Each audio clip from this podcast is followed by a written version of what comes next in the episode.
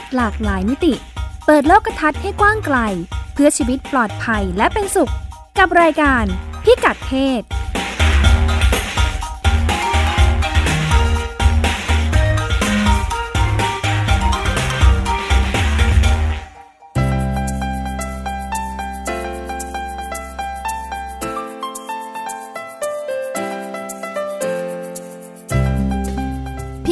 ศวันนี้ติดตามเรื่องเพศหลากหลายมิติกับเราได้ที่นี่ ช่วงเช็คอิน สอนลูกสาวให้ทันโลก บทบาทของคุณพ่ออยู่ที่ไหน เรื่องเพศไม่พลาด แนวทางการดูแลกายใจ เทรนด์เจนเดอร์รุ่นเล็ก ให้มีชีวิตที่เป็นสุขและปลอดภัย ชมรมพ่อแม่ เทคนิคเลี้ยงลูกชายให้เท่าทันเรื่องรักและเซ็กส์ คำแนะนำจากคลินิกวัยรุ่น โรงพยาบาลกระบี่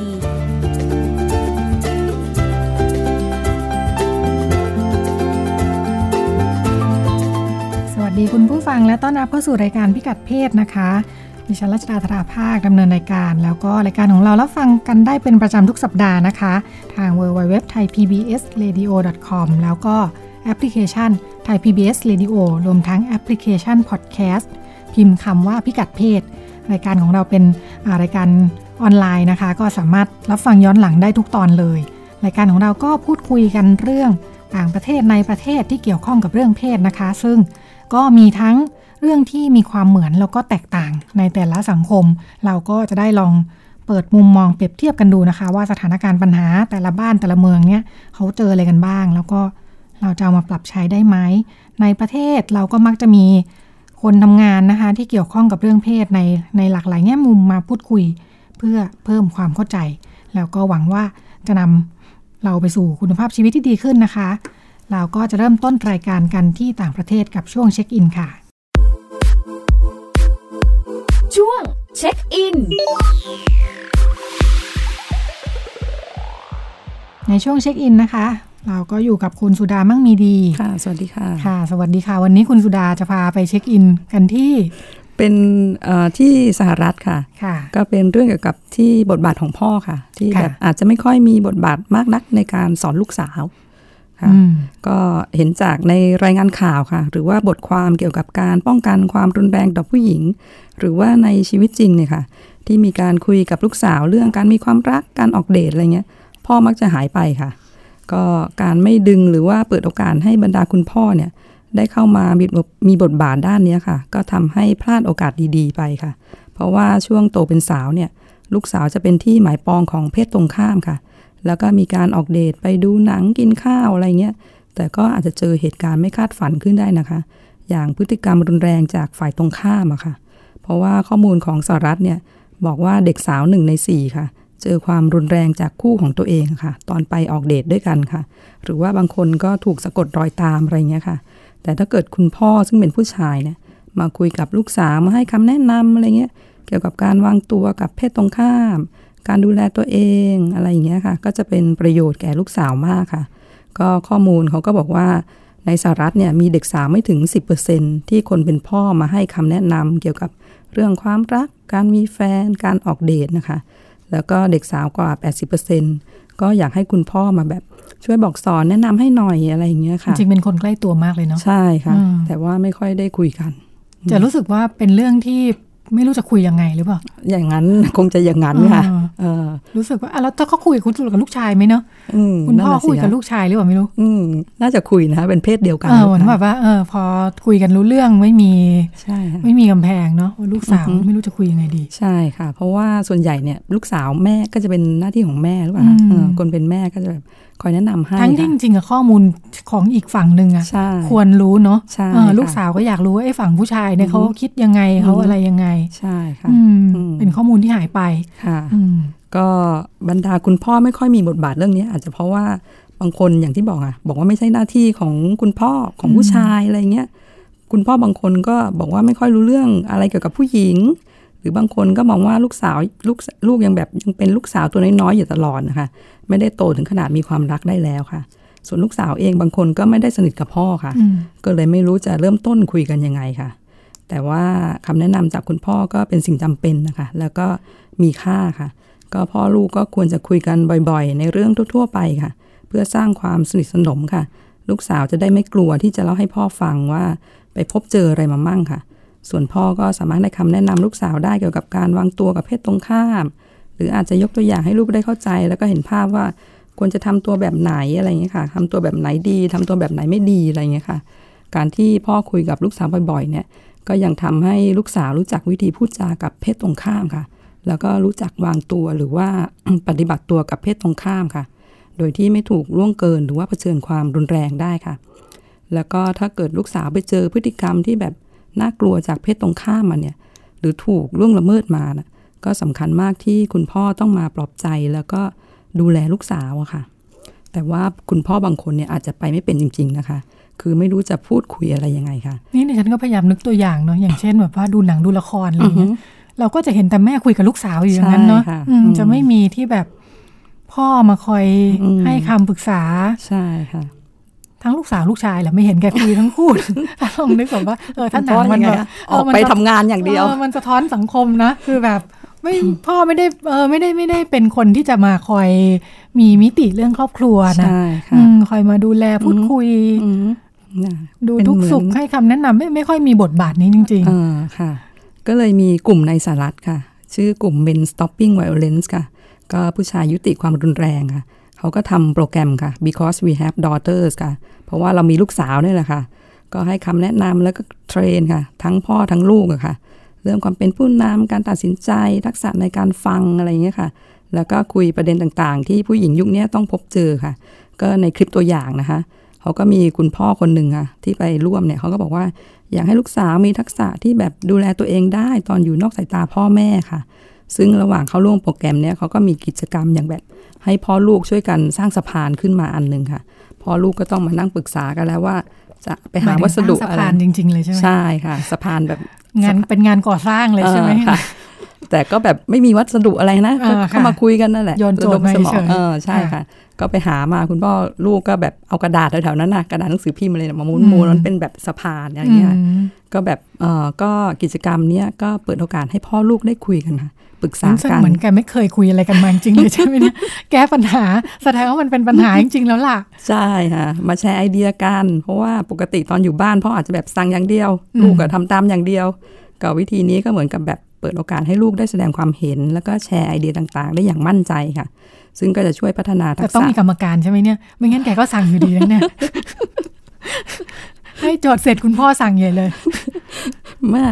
เปิดโอกาสค่ะอ่านี่เขาคุยกันมาก่อนค่ะ ว่าเออพ่อต้องรับฟังลูกนะอะไรอย่างเงี้ยอ่าต้อค่ะงต้องให้โจทย์นี้เพิ่มเข้าไปด้วย ใช่ค่ะเนี่ยลูกจะได้มีทักษะของการตัดสินใจด้วยตัวเองค่ะ ยามต้องแบบเผชิญสถานการณ์ต่าง ๆค่ะ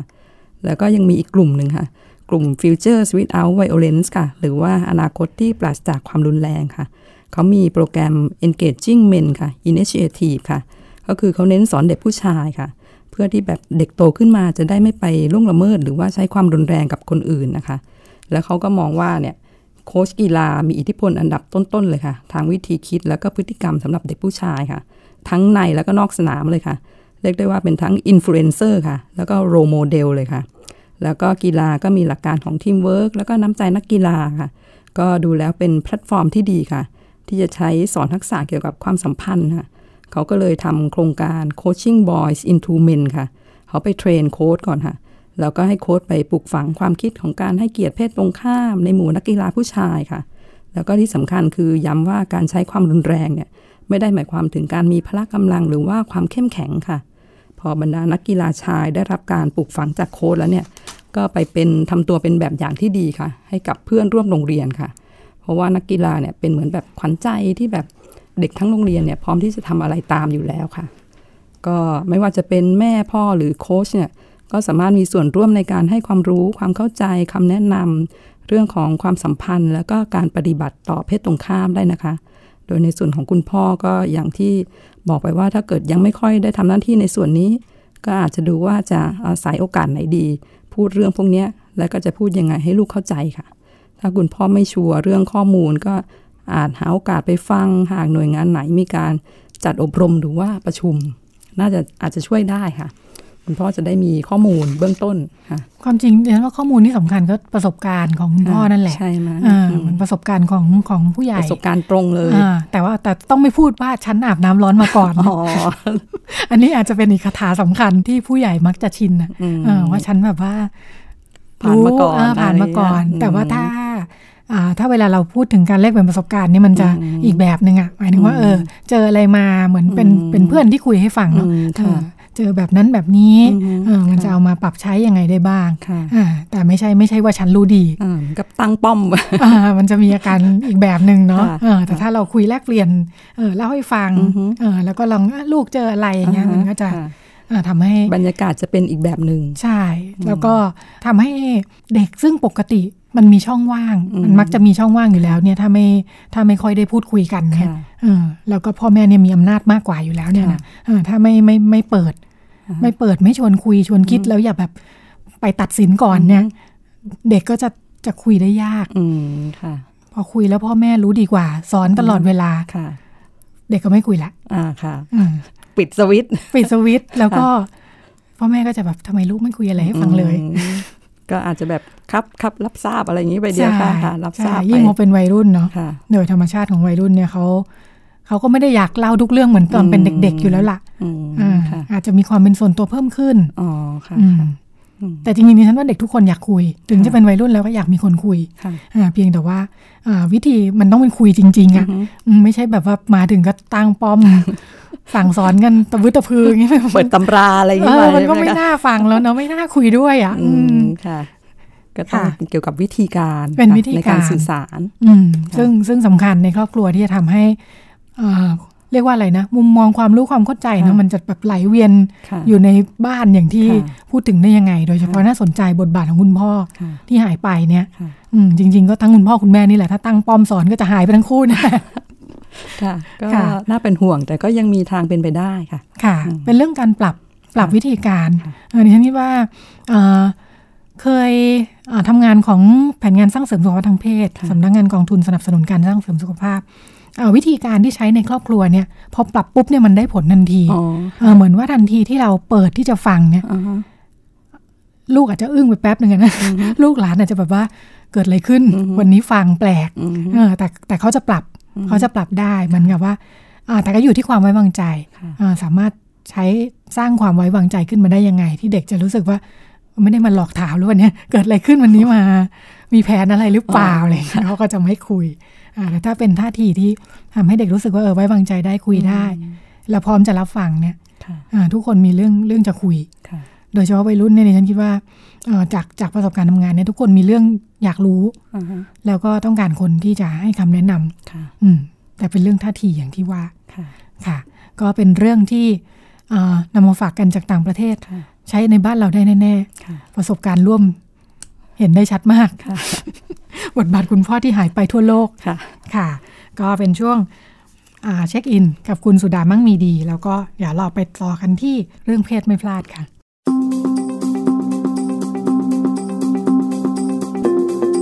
เรื่องเพศไม่พลาด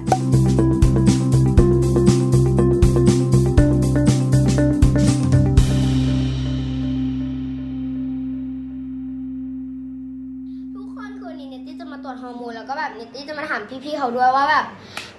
ทำไมต้องมาตรวจฮอร์โมนที่นี่ทำไมต้องเขาเรียกอะไรนะ ต้องมีอย่างต้องมีที่นี่ คือบางคนคิดว่ากินยาคุมกระเทยก็คือสวยแล้ว แต่จริงๆกระเทยอาจจะบวมน้ำได้เนาะคุณแม่เนาะนะคะก็คือบางคนคิดว่ากินฮอร์โมน กินยาคุมอย่างนี้ก็คือแบบ สวยแล้วแต่จริงๆไม่ใช่อาจจะบวมน้ำเนาะเลยต้องมาตรวจฮอร์โมน มาตรวจว่า เรามีอะไรในตัวบ้างอะไรยังไงเนาะอะใช่ค่ะถูกต้องหนูอยากถามคำถามแรกเลยว่าทำไมต้องมีคลินิกสำหรับสาวสองกระทอมดีไบรท์อะไรอย่างเงี้ยค่ะ โอเคโอเค ใช่ไหมเข้าใจใช่ไหมคะก็คือทำไมต้องมีคลินิกอย่างเงี้ยค่ะ ที่ต้องมีคลินิกก็เพราะว่าค่ะ ปกติอะเราไปที่ไหนกันล่ะถ้าเราอยากไปเจอหมอ ถ้าเราเป็นคนข้ามเพศอย่างเงี้ย ถ้าเราเป็นคนข้ามเพศเออคือมันไม่มีนะจเอริงอๆคือถ้ามีไหม เนทแบบ อะเนทพูดก่อนว่าถ้าเนทเป็นกระเทยอย่างเงี้ย การที่เราจะไปหาหมอ เกี่ยวกับฮอร์โมนเพศหญิงเพศชายเงี้ยมันก็ยากไปไหนล่ะ ใช่ไปไหนอะ เออไปที่ไหนอะก็คือมันมีแบบคลินิกที่มันไม่ตรงใช่ คือบางทีก็เขาบอก เออกินยาคุมใดๆมันก็ไม่ได้เนาะมันก็เป็นแบบยาน่ะใช่อืมแล้วเรารู้เปล่าเรากินยาแล้วเป็นยังไงเนาะเนาะบางทีอาจจะบวมน้ำก็อาจจะออกแบบเอายาสีฟันทาหน้า เสียงที่ได้ฟังจบลงไปสักครู่นะคะ ก็เป็นเสียงของน้องเนสตี้นะคะ เน็ตไอดอลรุ่นเล็กค่ะอายุ 13 ในชื่อแฟนเพจว่า n e s t y Spicy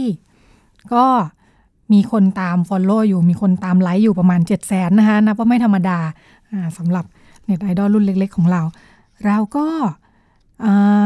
เสียงเมื่อกี้เป็นเป็นเสียงที่น้องเนตตี้เข้ามาคุยในแฟนเพจของคลินิกแทนเจลีนนะคะ เราก็มาคุยกันต่อกับคุณเจี๊ยบกิติมาสมิทธพล หัวหน้าคลินิก Tangerine นะคะ สวัสดีค่ะคุณเจี๊ยบ ค่ะ สวัสดีค่ะ ค่ะเอ่อเล่าให้ฟังนิดนึงค่ะว่าน้องเนตตี้ไปมายังไงถึงได้มาร่วมงานกับทางคลินิกได้อ่าเล่าให้ฟังเลยนะคะ ก็คือขอขอย้อนกลับไปนิดนึงนะคะ ถ้าเกิดว่าใครได้ฟังในในเทปที่แล้วใช่ไหมคะที่เราคุยกันเนาะในเรื่อง ทั่วๆไปกับการให้บริการคลินิก Tangerine เนี่ยก็จะบอกว่าตอนที่เราเปิดคลินิกเทนเจอรีนนะคะจริงๆเราก็มุ่งมุ่งไปที่คนที่เป็นผู้ใหญ่แล้วนะคะ แล้วก็ถ้าดูตัวเลขจริงๆอะตอนนี้เรามีคนมารับบริการประมาณสามพันคน อายุเฉลี่ยคนที่มารับบริการเนี่ยอยู่ที่25ปี คือเราพบว่ามีน้องๆมาเยอะมากเด็กๆอะค่ะ เด็กมัธยมอย่างเงี้ยค่ะ มาเยอะเลย แล้วก็บางคนเนี่ยเขาก็บอกให้คุณพ่อคุณแม่พามาด้วย ทีนี้พอความที่เป็นเด็กนะคะ เหมือนกับว่า เราก็ต้องการให้เด็กเนี่ยเขาได้พบกับผู้เชี่ยวชาญทางเด็ก ซึ่งตอนเนี้ยตอนที่เราเปิดคลินิกใหม่อะเรายังไม่ได้มี network เรายังไม่ได้มีระบบส่งต่อในส่วนของเด็กนะคะ พอทำงานมาได้สักพักเลยเรารู้สึกว่าตอนเนี้ยเราเราอยากจะทำงานกับเด็กให้มากขึ้นอย่างน้อยที่สุด เราอยากจะรู้ว่าเอ๊ะเราจะส่งต่อเด็กจะพบใครใครเป็นผู้เชี่ยวชาญ ใครอยู่ตรงไหนบ้างจุดไหนที่เราส่งไปได้ค่ะ เราก็เลย ทำงานทำงานกับทางโรงพยาบาลจุฬานะคะคณะแพทยศาสตร์จุฬาเนี่ยค่ะ เพื่อที่จะระบุแล้วก็ดูระบบการส่งต่อ แล้วแล้วก็เราก็อยากจะให้เจ้าหน้าที่เราเองด้วยค่ะ ได้รับความรู้ด้วยว่าการดูแลสุขภาพเด็กในวัยรุ่นข้ามเพศเนี่ย ต้องยังไงเราจะให้คำปรึกษายังไงนะคะ เราก็เลยหลังจากที่เราคุยเป็นตกตะกอนแล้ว เราก็เลยจัดการอบรมเลยค่ะ ชื่อว่าการอบรมเรื่องสุขภาพเด็กและวัยรุ่นข้ามเพศนะคะ ซึ่งจัดมาเมื่อวันที่ 21 มิถุนายนที่ผ่านมาที่ศูนย์วิจัยโรคเอดส์สาขาชาไทยเนี่ยค่ะ แล้วเราก็เชิญอาจารย์เป็นแพทย์เป็นผู้ที่เกี่ยวข้องทั้งหมดเลยค่ะ มา มาร่วมเสวนาในเชิงคล้ายๆเป็นแบบค่อนข้างวิชาการนิดนึงนะคะเพราะว่าแต่ละคนก็จะมาบอกว่าในส่วนของแผนกนั้นแผนกนี้เขาทำงานคืออะไรยังไงบ้าง ซึ่งอันนี้นอกจากให้ความรู้กับเจ้าหน้าที่ที่คลินิกแทนจูเลีนเองแล้วเนี่ยนะคะ ก็วันนั้นเนี่ยก็จะมี คนที่ทำงานกับเด็กนะคะมากันเยอะมากคือตอนแรกเรากะว่าเราจะจัดแบบเหมือนเป็นการจัดภายในนะคะ แล้วก็จะมีคนสักสี่สิบห้าสิบคนแต่ว่าเอาจริงๆมาถึงวันจริงคนล้นออกมาเกินร้อยคน คนมาเยอะมากค่ะ แล้วก็วันนั้นเนี่ยเราก็มีคนที่มากล่าวเปิดงานนะคะ ก็จะเป็นคณะบดีคณะแพทยศาสตร์จุฬาลงกรณ์มหาวิทยาลัยนะคะศาสตราจารย์นายแพทย์สุทธิพงศ์วัชระสินทุนะคะเขามาเปิดงาน แล้วเราก็เชิญแพทย์นะคะ ที่ทำงานกับเด็กเนี่ย ในแง่ของ ว่าแพทย์คนไหนที่เขาให้ฮอร์โมนเด็ก หรือดูแลเรื่องฮอร์โมนสำหรับเด็กที่เป็นเด็กและวัยรุ่นข้ามเพศได้โดยตรงค่ะ แล้วก็จะมีในส่วนของแพทย์ที่ดูแลทางด้านสุขภาวะทางจิตจิตเวชของเด็กนะคะซึ่งเขาที่จะมาดูแลเหมือนกัน ซึ่งเขาต้องทำงานด้วยกันนะคะกับกลุ่มที่เป็นเด็กและวัยรุ่นข้ามเพศนะคะ แล้วก็จะมีแพทย์ที่ดูแลเรื่องการผ่าตัดศัลยกรรมด้วยมาให้ความรู้ด้วย ครบเลยนะคะ แล้วก็จะมีนอกจากนั้นก็จะมีเจ้าหน้าที่จาก มีผู้บริการมูลที่เครือข่ายซึ่องกระเทยไทยเพื่อสิทธิมนุษยชนด้วย อันนี้นะคะก็คือคุณเจษดาแก้แก้สมบัติเขาก็มาคุยให้ฟังในมุมมองนะคะ แล้วก็จากฝั่งของคนในชุมชนที่เป็นคนข้ามเพศนะคะ ก็เรียกว่าเรารวมรวมทุกฝากไว้เลยในวันนั้นในวันเดียวคนก็เลยมากันเยอะ แล้วก็ได้ความรู้กลับไปกันเยอะมากค่ะ คราวนี้เนี่ยพอเรามีการพูดคุยอย่างนี้ยค่ะ เราก็รู้สึกว่าเราก็อยากจะ น่าจะมีส่วนร่วมนะคะจากตัวเด็กหรือผู้ปกครอง เราก็มีการเชิญผู้ปกครองมาด้วยมาร่วมงานด้วย แล้วก็เราก็โชคดีที่เราได้เชิญน้องเนสซี่มานะคะมามาร่วมขึ้นเวทีเสวนาด้วยน้องเนสซี่ก็จะมากับผู้ปกครองนะคะคือคุณแม่ แล้วก็จะมีน้องอีกคนหนึ่งนะคะ ก็มีคุณพ่อคุณแม่มาด้วยเหมือนกัน อันนี้ก็เพื่อจะมาเล่ามาแชร์ประสบการณ์นะคะ ให้คนที่มาอบรมในวันนั้นฟังรวมทั้งแพทย์ด้วยคือ ทุกคนเลยก็จะได้เห็นมุมมองทั้งจากของแพทย์ แล้วก็ทั้งจากของฝั่งของตัวเด็ก แล้วก็ตัวคุณพ่อคุณแม่ผู้ปกครองของเด็กค่ะ ก็เลยเป็นที่มาที่ไป เราก็เลยพอไหนน้องเนตตี้มาแล้วก็เลยชวนน้องเนตตี่ไลฟ์เขาเลยค่ะก็จะได้มามาไลฟ์คุยกันนะคะว่าเอ๊ะที่ฉันจะเป็นยังไงเราให้บริการอะไรบ้าง แล้วก็ในส่วนของเด็กเราดูแลได้ขนาดไหนค่ะ ก็สรุปว่าวันนั้นก็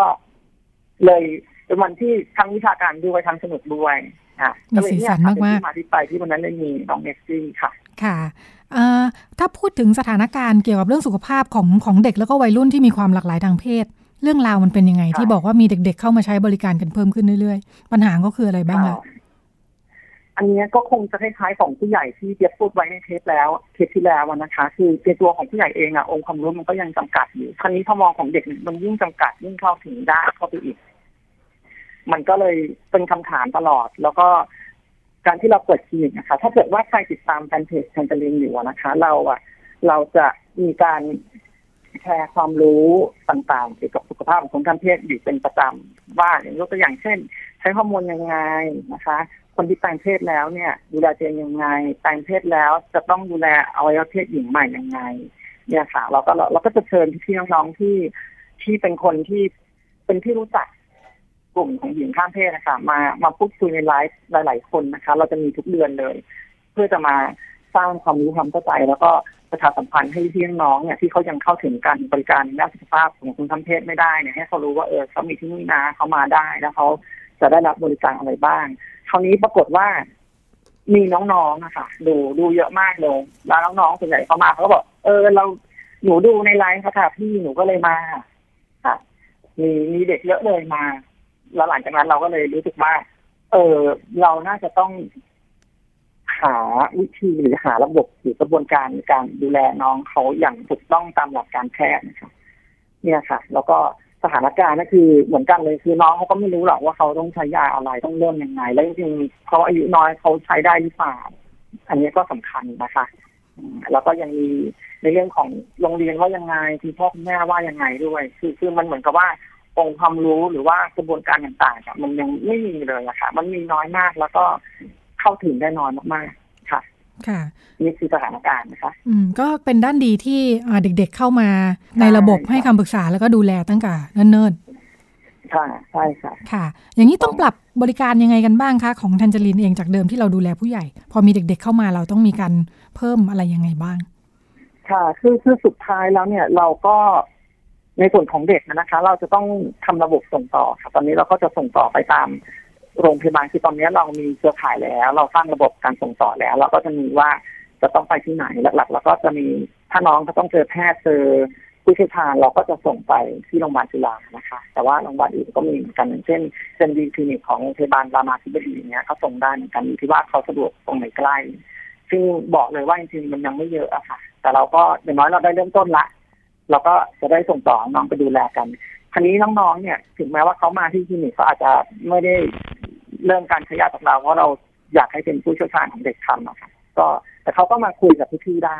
มาปรึกษาได้ มาพูดคุยได้โดยเฉพาะยิ่งนะคะ ต้องเน้นเลยว่ามีคุณพ่อคุณแม่มากับน้องๆเนี่ยเยอะมาก แล้วก็พอคุณพ่อคุณแม่มาเนี่ย มันก็จะมีประโยชน์ด้วยที่พ่อแม่มาเจอมาคุยกับเจ้าหน้าที่จะได้ คุยกันว่าเออมันมีเรื่องอะไรบ้างที่เขากังวลใจแล้วเราช่วยอะไรได้บ้างซึ่งอันเนี้ยก็ คุณพ่อคุณแม่ก็จะได้ข้อมูลอีกเยอะด้วยนะคะ ค่ะอ่าถือว่าอ่ายังต้องดูแลด้วยแพทย์ที่เชี่ยวชาญเฉพาะทาง ซึ่งเรายังใช้วิธีส่งต่อเป็นหลักนะคะค่าของเด็กค่ะค่ะแต่เราก็ไม่ค่ะรู้ว่าอนาคตเราอาจจะมีแพทย์มานั่งที่ที่เป็นค่ะแพทย์เด็กนะคะที่ค่ะมานั่งดูแลก็ก็เป็นได้เพราะตอนนี้เราก็เริ่มมีเราเริ่มมีแพทย์ที่ดูแลเรื่องการทำศัลยกรรมแล้วมามานั่งอยู่ตอนอืนี้มค่ะค่ะที่ค่ะที่คันจะยินเลยค่ะค่ะ นานหรือยังคะที่เราเริ่มอ่าทำงานกับเด็กที่อย่างชัดเจนของที่แทนเจลิน คือจริงเรามีเด็กมาเรื่อยๆค่ะ แต่ก่อนหนั้นนั้นน่ะ เราก็จะส่งต่อส่งต่อไปแต่ว่ามันมีที่ส่งต่อน้อยค่ะ แล้วก็พอเรารู้สึกว่ามันมันถึงจุดหนึ่งแล้วล่ะ เรามีเด็กมาเยอะจริง ๆ เราก็เลยต้องต้องคิดว่ามันจริงจังแล้วเราก็เลยขยับเลย และการขยับอย่างเป็นรูปธรรมจริงเลยก็คือเนี่ยแหละค่ะการจัดอบรมอันนี้ค่ะ แล้วก็ตอนนี้เรามีระบบการส่งต่อที่ชัดเจนละ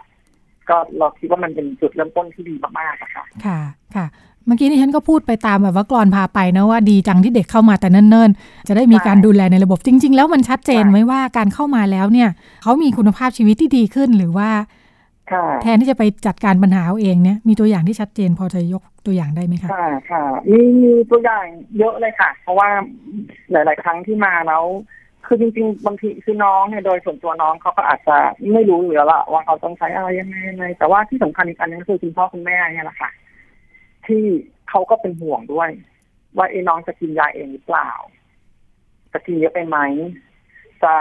แล้วยังไงเพื่อนบอกว่ายังไงน้องมีปัญหากับชีวิตภายหน้าไหมแล้วมันมีประเด็นอะไรอีกบ้าง คืออันเนี้ยพอว่าน้องเขาได้เข้ามาพูดมาคุยอะค่ะ คือน้องเขาก็จะพอเห็นภาพเขาจะรู้สเต็ปว่าเออเขาจะทำยังไงกับตัวเขาต่อไปแล้วทางคุณพ่อคุณแม่เนี่ย น้อยสุดอย่างน้อยสุดเนี่ยเขาจะสบายใจว่าเขา อาจจะไม่ต้องกังวลเรื่องเกี่ยวกับสุขภาพหรืออะไรพวกนี้แล้วเพราะว่ามันมีคลินิกอย่างเงี้ยค่ะอย่างเราหรือว่าอย่างโรงพยาบาลที่เราทำงานด้วย อันเนี้ยคือมันเหมือนยกความกังวลใจไปได้เยอะมาก ซึ่งเราก็จะพบว่า เออหลังจากนั้นพอคุณพ่อคุณแม่เข้ามาแล้วหลังๆเนี่ยค่ะมันเห็นการเปลี่ยนแปลงว่าเขาก็มีความสุขขึ้นรู้สึกว่าเขามั่นใจขึ้นอย่างเงี้ยค่ะ อันนี้เป็นหลายเคสมากเลยค่ะอ่า ส่วนมากที่อย่างเข้ามาเนี่ยเด็กๆ โดยเฉพาะเด็กๆอะนะคะเขามีการใช้ค่ะใช้ฮอร์โมนหรือว่าอะไรมาก่อนหน้าไหมคะ หรือว่ามาเริ่มใช้ค่ะที่เรา บางคนนะคะ ก็ใช้กันมาแล้วค่ะ เรียบร้อยแล้ว สิ่งที่เราทำก็คือเราก็แค่บอกว่า เออตามตำราแพทย์นะ ตามไกด์ไลน์นะ คนใช้เท่าไหร่เท่าไหร่ดูแลไปอย่างเงี้ยค่ะ ค่ะ แต่ถ้าเกิดยังไม่เคยใช้เลยเนี่ย เราก็จะต้อง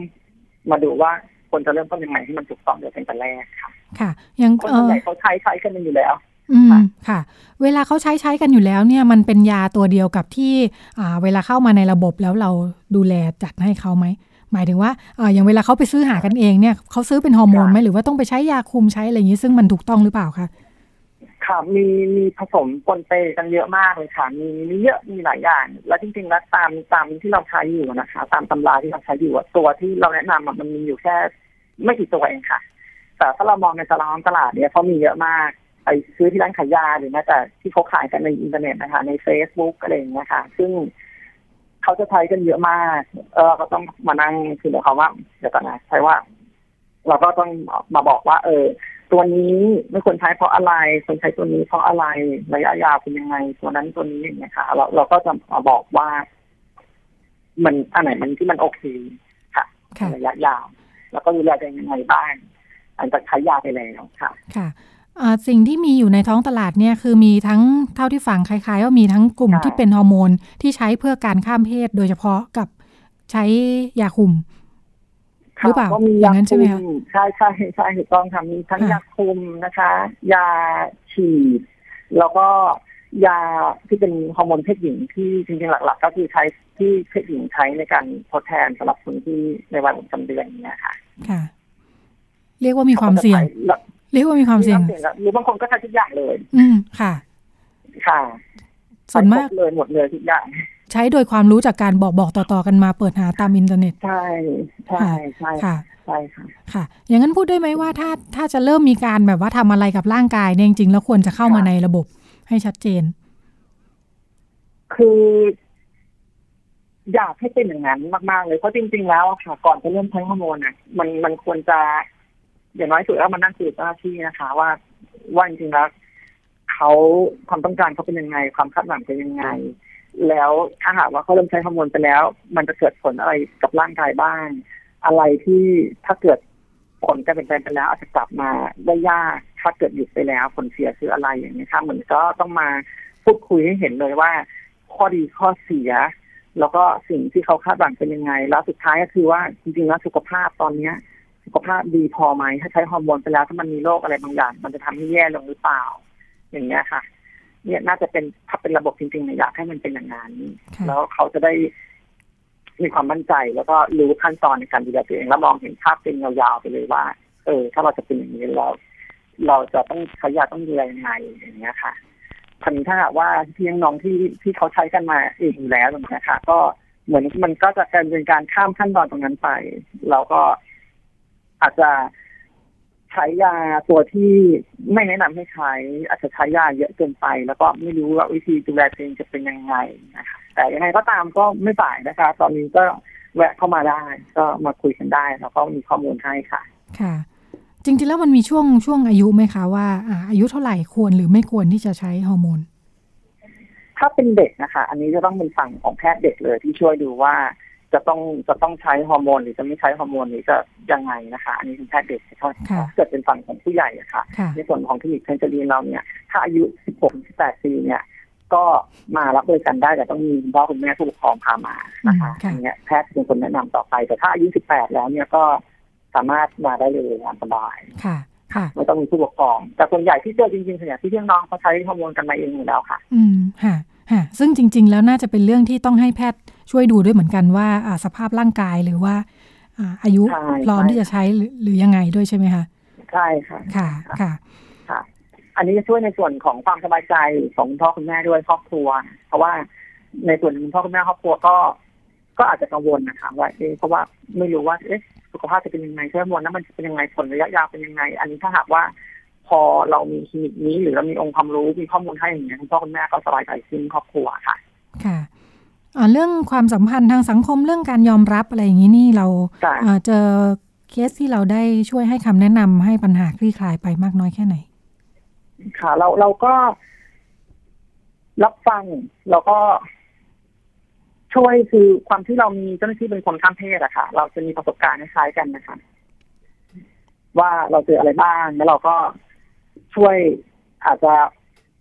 แชร์ประสบการณ์การให้คำแนะนำว่าควรควรจะรับมือยังไงดูแลตัวเองยังไง อย่างเงี้ยค่ะ แล้วก็ส่วนใหญ่ที่พี่น้องที่เขามาที่นี่ก็บางทีเขามีปัญหาอะไรเขามาเล่าให้เราฟังเราก็ดูต่อไปว่า เอ๊ะถ้า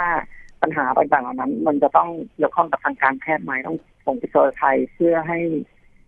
มีการดูแลรักษาเพิ่มขึ้นหรือเปล่า เราก็จะช่วยส่งต่ออย่างนั้นนะคะ แล้วก็ทีนี้ถ้ามีปัญหาอะไรที่มันเกี่ยวกับ การเรื่องการเลือกปฏิบัติอะไรพวกนี้ค่ะ เราก็มีองค์กรส่งต่อเหมือนกันเดี๋ยวยกตัวอย่างให้ฟังแล้วกันนะคะสมมติว่าถ้ามีพี่น้องที่เขาเข้ามารับบริการแล้วเขาบอกว่า เออเขาถูกกดทับมากเลยเขาไม่สบายใจเลย แล้วก็รู้สึกเหมือนซึมเศร้า แล้วก็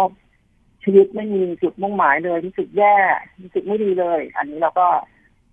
อาจจะช่วยในการประเมินโดยใช้แบบฟอร์มนะคะ ในการประเมินภาวะซึมเศร้าพวกนี้ค่ะ ดูว่าเออ เขาถึงจุดที่เขาควรจะต้องเจอแพทย์ไหมหรือเขาต้องการการสนับสนุนทางด้านสุขภาวะทางจิตไหมถ้าอย่างนั้นนะถ้ามันมีปัญหาตรงนั้นปั๊บเราก็จะส่งต่อได้ทีนี้ถ้าบางคนเข้ามาแล้วบอกว่า เออเนี่ยยกตัวอย่างเช่น ตอนนี้ค่ะหนูว่าทำงานอยู่ที่ทำงาน แล้วก็ผู้จัดการโอเคมากเลย กับการที่เราเป็นคนข้ามเพศทีนี้พอย้ายผู้จัดการปั๊บผู้จัดการใหม่มาเขากลายว่าเขาไม่ชอบคนข้ามเพศแล้วเขาก็เลยหลีกให้เราต้องออกจากงานอย่างเงี้ยค่ะ เราก็จะถามเขาว่า อยากให้เราช่วยติดต่อองค์กรหนึ่งไหมเพื่อทำการร้องเรียนหรือเพื่อทำการ แจ้งเหตุการณ์อย่างนี้มันเกิดขึ้นประมาณนี้นะคะเราเราก็จะช่วยอย่างเงี้ยต่างๆ ค่ะ ค่ะการที่มีเพจแฟนเพจของแทนเจลินคลินิกมีคนเข้ามาปรึกษาเราผ่านทางออนไลน์เยอะไหมคะ อ๋อมี ต้องบอกว่ามีเยอะมากเลยค่ะค่ะเพราะว่าคือที่พี่น้องที่เขาสามารถเดินทางมาได้อะค่ะ เขาเขาก็มาที่คลินิกได้ แล้วก็บางคนเดินทางจากต่างจังหวัดมาเลยเพื่อมาที่คลินิกโดยตรงหรือแม้แต่บางคนก็บินจากต่างประเทศเพื่อนบ้านมาด้วย คราวนี้ก็จะมีกลุ่มที่พี่น้องที่เขาอาจจะไม่สามารถเดินทางมาได้ค่ะเขาถึงไม่ได้ที่พี่ก็คือเขาจะโทรศัพท์เข้ามา แล้วเขาก็จะส่งข้อความเข้ามาในอินบ็อกซ์เราก็จะมีเจ้าหน้าที่คอยคอยตอบคาถามอย่างเงี้ยค่ะ แล้วก็ ทุกครั้งที่เรามีไลฟ์สดอย่างเงี้ยค่ะ ก็จะมีคำถามเข้ามาเยอะ แล้วโดยเฉพาะยิ่งถ้าหากว่าเราถ้าหากว่าเราลงข้อมูลทางสุขภาพอะไรที่มันเป็นเรื่องที่สำคัญแล้วคนให้ความสนใจ อันนั้นก็คือเราจะต้อง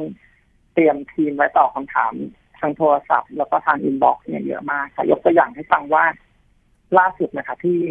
ทางโรงพยาบาลจุฬานะคะ คืออาจารย์แพทย์หญิงภูมิพิสมัยนะคะหรือว่าโจนะคะท่านท่านเป็นแพทย์ที่ทำการผ่าตัด เปลี่ยนเพศแต่งเพศเนี่ยนะคะ แล้วก็เราเชิญท่านมาไลฟ์ที่ที่แทงกะลีนอันนี้ก็คนมาดูเยอะมาก แล้วเราก็ลงคอนเทนต์เกี่ยวกับการดูแลตัวเองยกตัวอย่างเช่น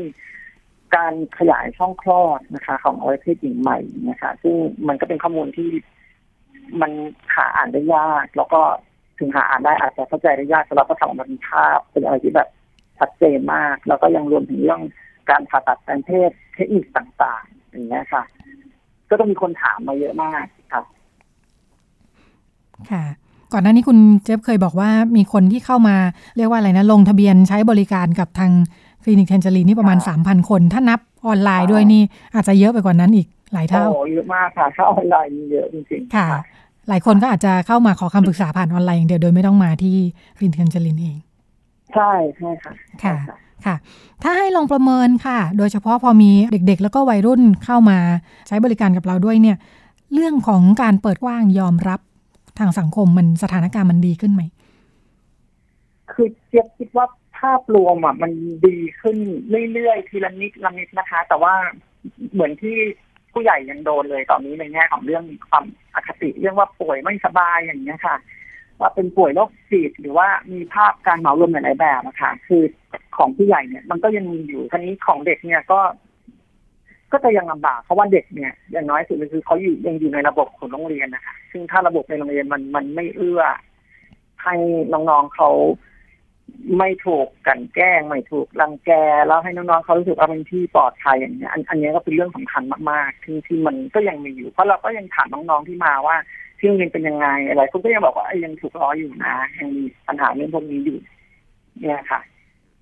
ของปัญหาของเด็กๆนะคะแต่ถึงแม้ว่าเออเราเห็นแล้วแหละว่ามีการมุมันมีการขับเคลื่อนกันอยู่เรื่อยๆซึ่งซึ่งก็เห็นว่ามันดี แต่ว่าก็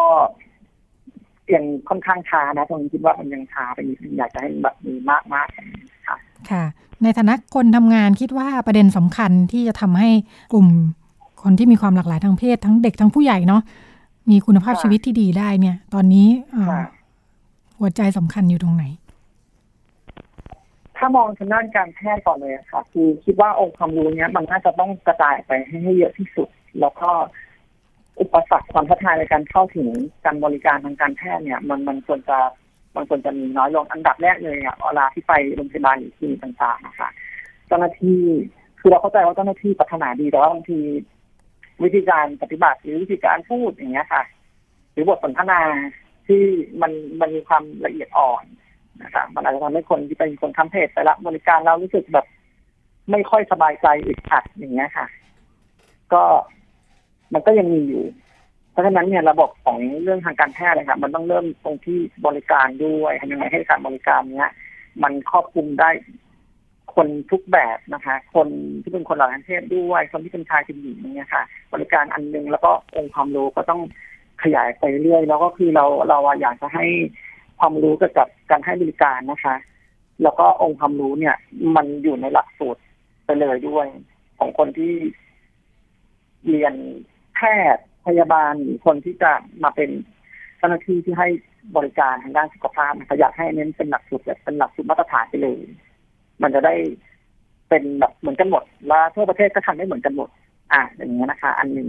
แล้วก็ในส่วนของโรงเรียน อันนี้ก็สำคัญนะคะ โรงเรียนนี้ก็อยากเห็นโรงเรียนที่ให้การสนับสนุนดูแล แล้วก็ไม่เลือกปฏิบัติ แล้วก็ไม่ได้มองว่า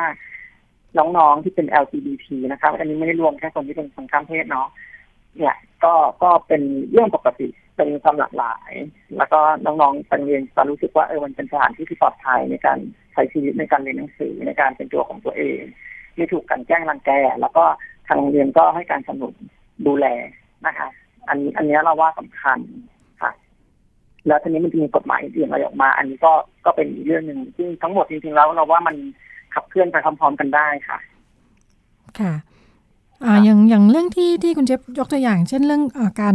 อ่าทำความเข้าใจเรื่องแนวทางวิธีการปฏิบัติอาของเจ้าหน้าที่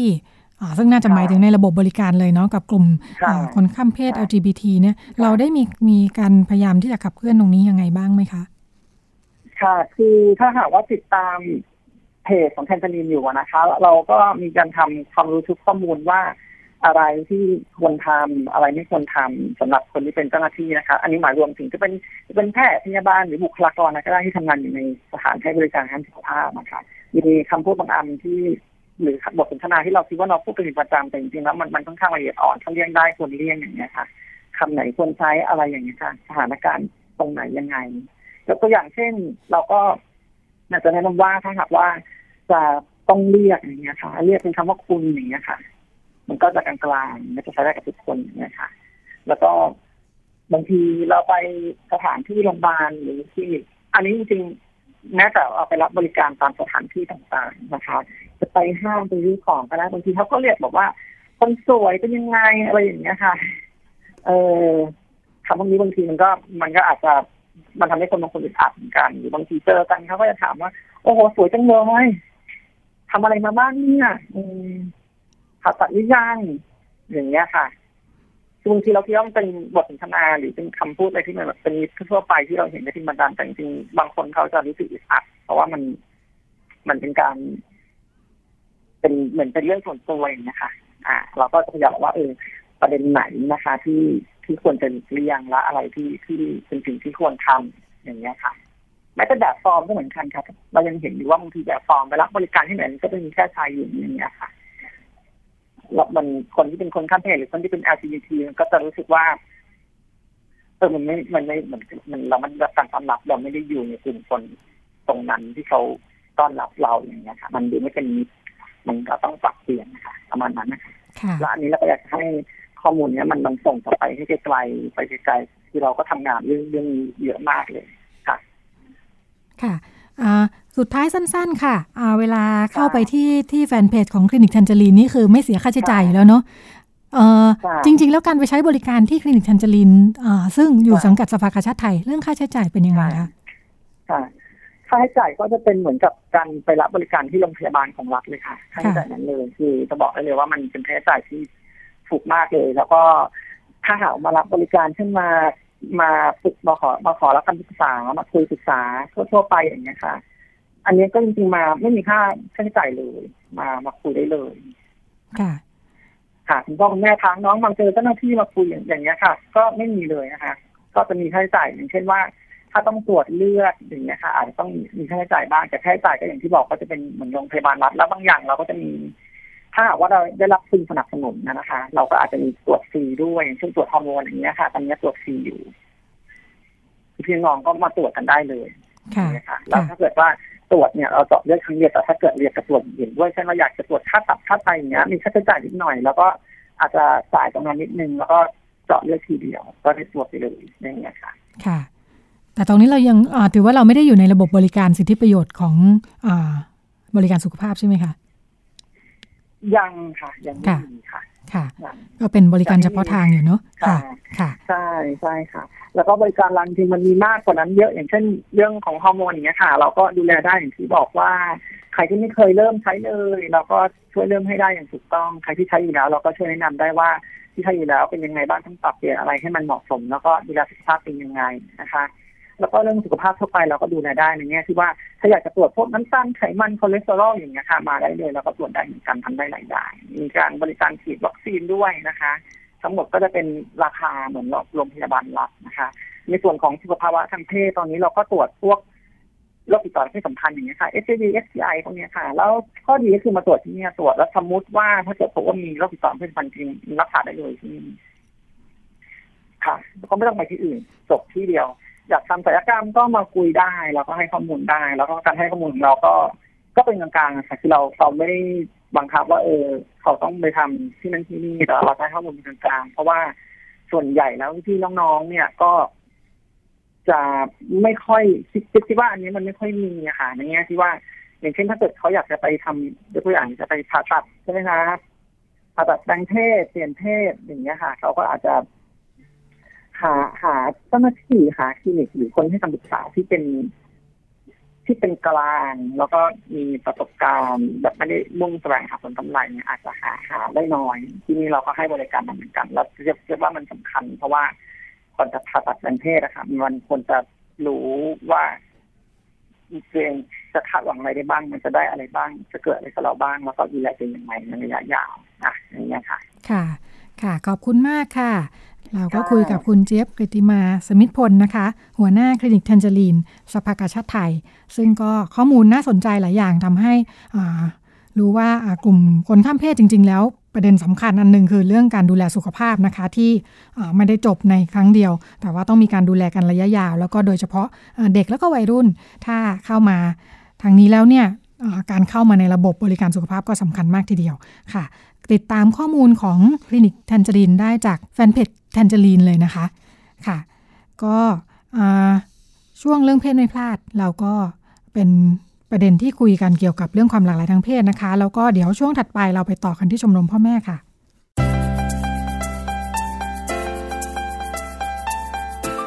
ช่วงชมรมพ่อแม่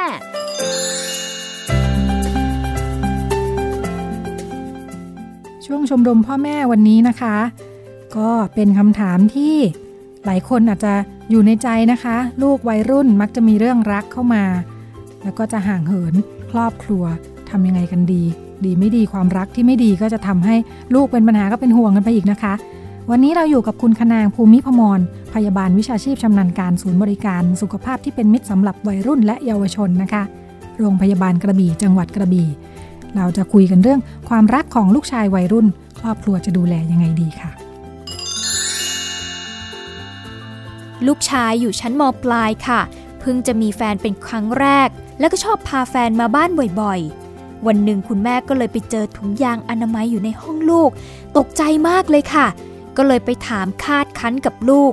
ตอนแรกลูกก็ปฏิเสธนะคะ แต่ต่อมาก็ยอมรับว่ามีอะไรกับแฟนแล้ว คุณแม่ไม่สบายใจเลยค่ะ แบบนี้ทำยังไงดีคะค่ะถ้าเจอแบบนี้ทั่วๆไป เราก็มองเห็นเหตุการณ์ได้เลยค่ะว่าคุณแม่ก็ต้องกังวลมากๆ แล้วก็จะต้องคาดคั้นเด็ก และเด็กส่วนใหญ่ก็จะไม่อยากบอกคุณพ่อคุณแม่ค่ะ ทีเนี้ยคำถามตรงเนี้ยค่ะ ก็เลยเลยมองว่าก่อนอื่นค่ะ คุณพ่อคุณแม่เนี่ย พอเราเจอเหตุการณ์แบบนี้ค่ะสิ่งแรกที่คุณพ่อคุณแม่ ต้องทำอันดับแรกก็คือคุณพ่อคุณแม่เนี่ยอย่าเพิ่งคาดคั้นเด็กนะคะ ให้รีบทำสติตัวเองให้ให้ให้ดีขึ้นให้ได้ทันทีค่ะ เรื่องโกรธเรื่องกังวลหยุดไว้ก่อนแต่ถ้าเราจะพูดคุยกับลูก เราต้องหาโอกาสจังหวะอื่นคุยกับลูก ให้เวลาสักนิดนึงค่ะแล้วก็คุยกับลูก แต่ถ้าคาดคั้นณขณะนั้นเนี่ยลูกเนี่ยไม่มีทางตอบเราแน่นอน หรือว่าถ้าเรารู้สึกว่าเราโมโหแล้วเราอาจจะต้องเปลี่ยนตัวช่วยค่ะ อาจจะเป็นคุณพ่อ เราไปปรึกษาคุณพ่อก่อนดีไหมให้คุณพ่อมาคุยบางทีผู้ชายคุยกันมันก็อาจจะดีกว่า เพราะว่าคุณแม่เนี่ยจะต้องเพิ่มยิ่งลูกชายด้วยนะคะ คุณพ่อคุณแม่ก็อาจจะต้องคาดหวังมากๆว่าเป็นไปไม่ได้เลยห้ามเด็ดขาดห้ามที่จะมีเพศสัมพันธ์นะคะ แต่ทีนี้มันเกิดเหตุการณ์แล้ว คุณแม่เนี่ยควรจะใช้คำพูดดีๆ ถ้าคุณแม่จะพูดกับลูกเองนะคะ คุณแม่ต้องควบคุมสติให้ได้ควบคุมอารมณ์ให้ได้นะคะ และใช้คำพูดดีๆ แต่ถ้าเราเจอว่าลูกเนี่ยใช้ถุงยางอนามัย อยากจะให้คุณแม่มองมุมบวกในภาวะที่คุณแม่แย่ที่สุดตอนนี้ก็คืออย่างน้อยลูกเราป้องกันได้ก็คือป้องกันเองป้องกันท้องได้ก็คือสวมถุงยางอนามัย แต่คุณแม่ต้องควบคุมอารมณ์ให้ได้ก่อนแล้วคุยกับลูก ลองพูดกับเขาดีๆว่ามันเกิดเหตุการณ์อะไรขึ้นลองให้ลูกเล่าว่าสิ่งที่เกิดขึ้นมันเป็นยังไง และลูกคิดว่าถ้าเหตุการณ์นี้เกิดขึ้นบ่อยๆ หรือว่าเกิดขึ้นแล้วมันมีสิ่งที่ผิดปกติเกิดขึ้นอย่างเช่น ผู้หญิงตั้งครรภ์ไม่พร้อมขึ้นมาลูกจะรับผิดชอบตรงนี้ได้หรือไม่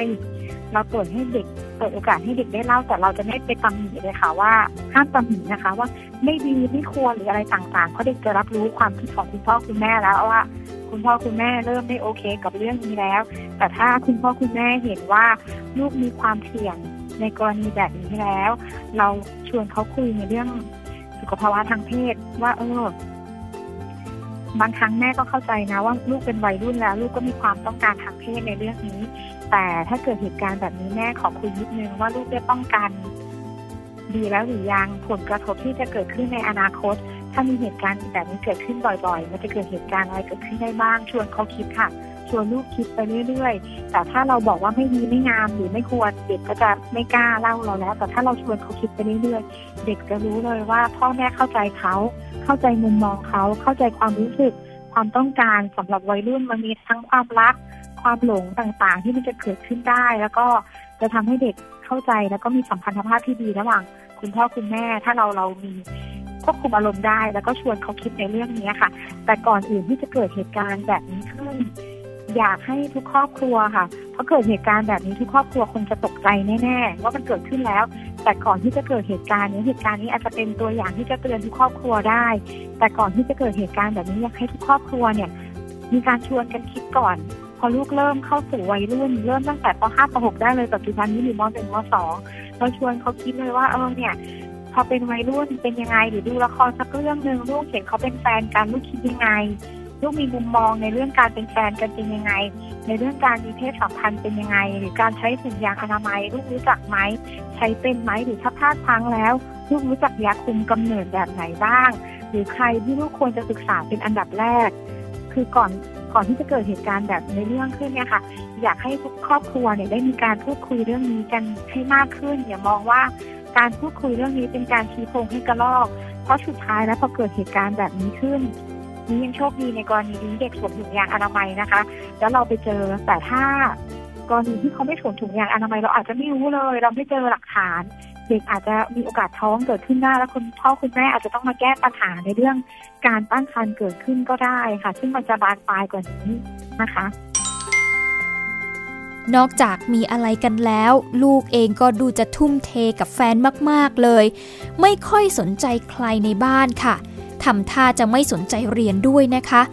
แต่ก่อนเนี่ยเพื่อนฝูงเยอะแยะไปหมดเลย แต่ตอนนี้ก็หายหมด แล้วก็ไม่ค่อยร่วมกิจกรรมกับโรงเรียนเหมือนที่ผ่านมา แบบนี้คุณพ่อคุณแม่ต้องทำยังไงดีคะค่ะ พ่อแม่เจอแบบนี้ในกรณีคำถามแบบนี้นะคะ พ่อแม่เครียดมากแน่ๆเพราะจากที่ลูกอาจจะเรียนดี สุดท้ายพอมีแฟนก็จะไปแต่แฟนอยากอยู่กับแฟน ทำให้เรื่องการเรียนเนี่ยไม่สนใจ ทีนี้ถ้าเจอเหตุการณ์แบบนี้ก่อนอื่น ก่อนที่จะเกิดเหตุการณ์แบบนี้อยากฝากทุกครอบครัวก่อนเลยค่ะว่า ครอบครัวเนี่ยควรจะสร้างสัมพันธภาพ มีกิจกรรมร่วมกันในครอบครัว ให้เด็กรู้จักระเบียบวินัยรู้จักแบ่งเวลาของตัวเอง อันไหนเป็นสิ่งที่ควรทำกับครอบครัว อันไหนเป็นสิ่งเวลาไหนเป็นเวลาที่ควรทำกับเพื่อน เวลาไหนที่เป็นเวลาที่ควรจะ พูดคุยกับแฟนหรืออะไรเนี่ย เราควรจะปลูกฝังมาตั้งแต่เด็กๆ ให้เด็กได้รู้เลยว่าช่วงเวลาไหนที่เหมาะสม ช่วงเวลาไหนไม่เหมาะสม ช่วงเวลาไหนควรจะทำกิจกรรมอะไร ถ้าเราปลูกฝังเขามาตั้งแต่แรก เหตุการณ์แบบนี้จะไม่เกิด แต่ถ้ากรณีที่เกิดเหตุการณ์แบบนี้เกิดขึ้นแล้ว ซึ่งเด็กมีเรื่องเรียนที่สูญเสียไปไม่สนใจเรียน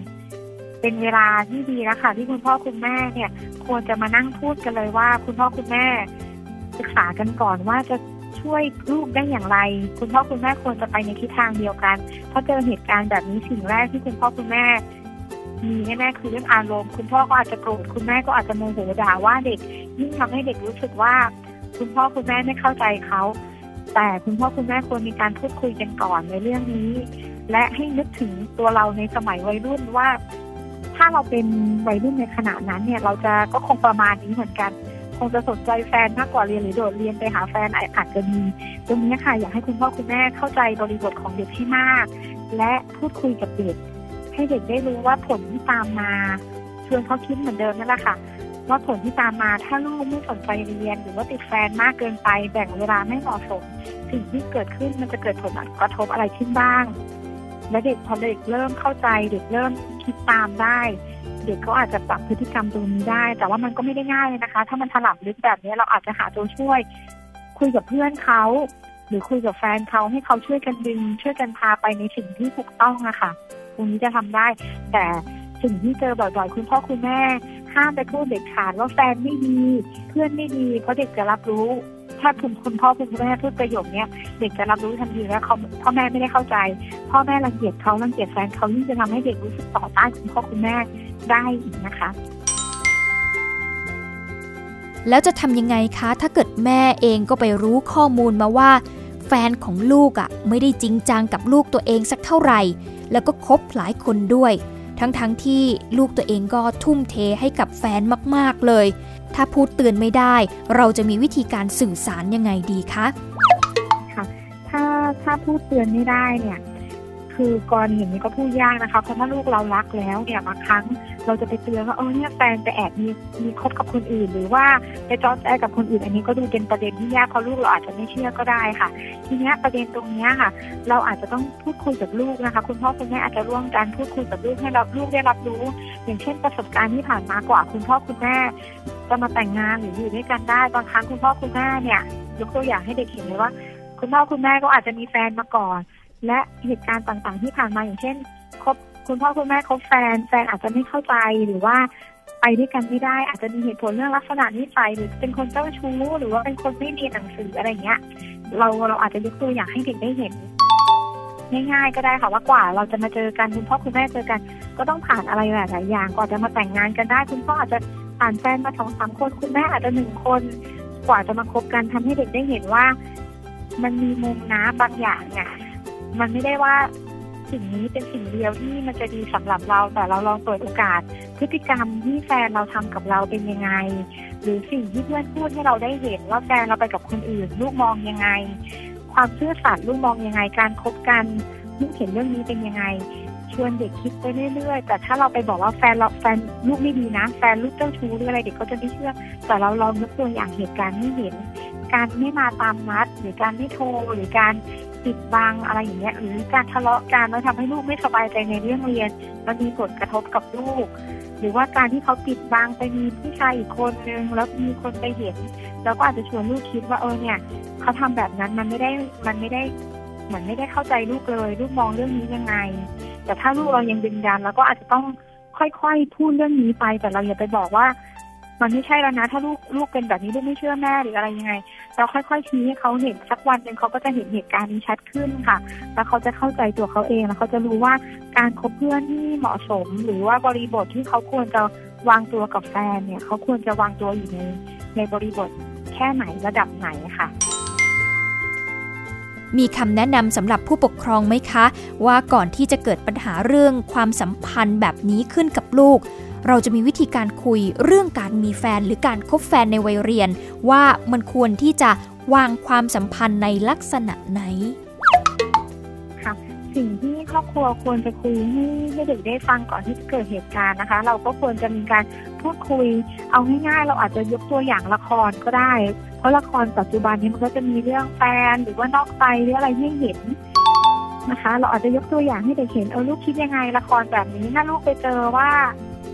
เออผู้ชายอีกคนนึงไปมีผู้หญิงอีกคนนึงลูกมองยังไงหรือผู้หญิงไม่ได้จริงใจกับแฟนที่คบลูกเห็นเหตุการณ์นี้ลูกคิดยังไง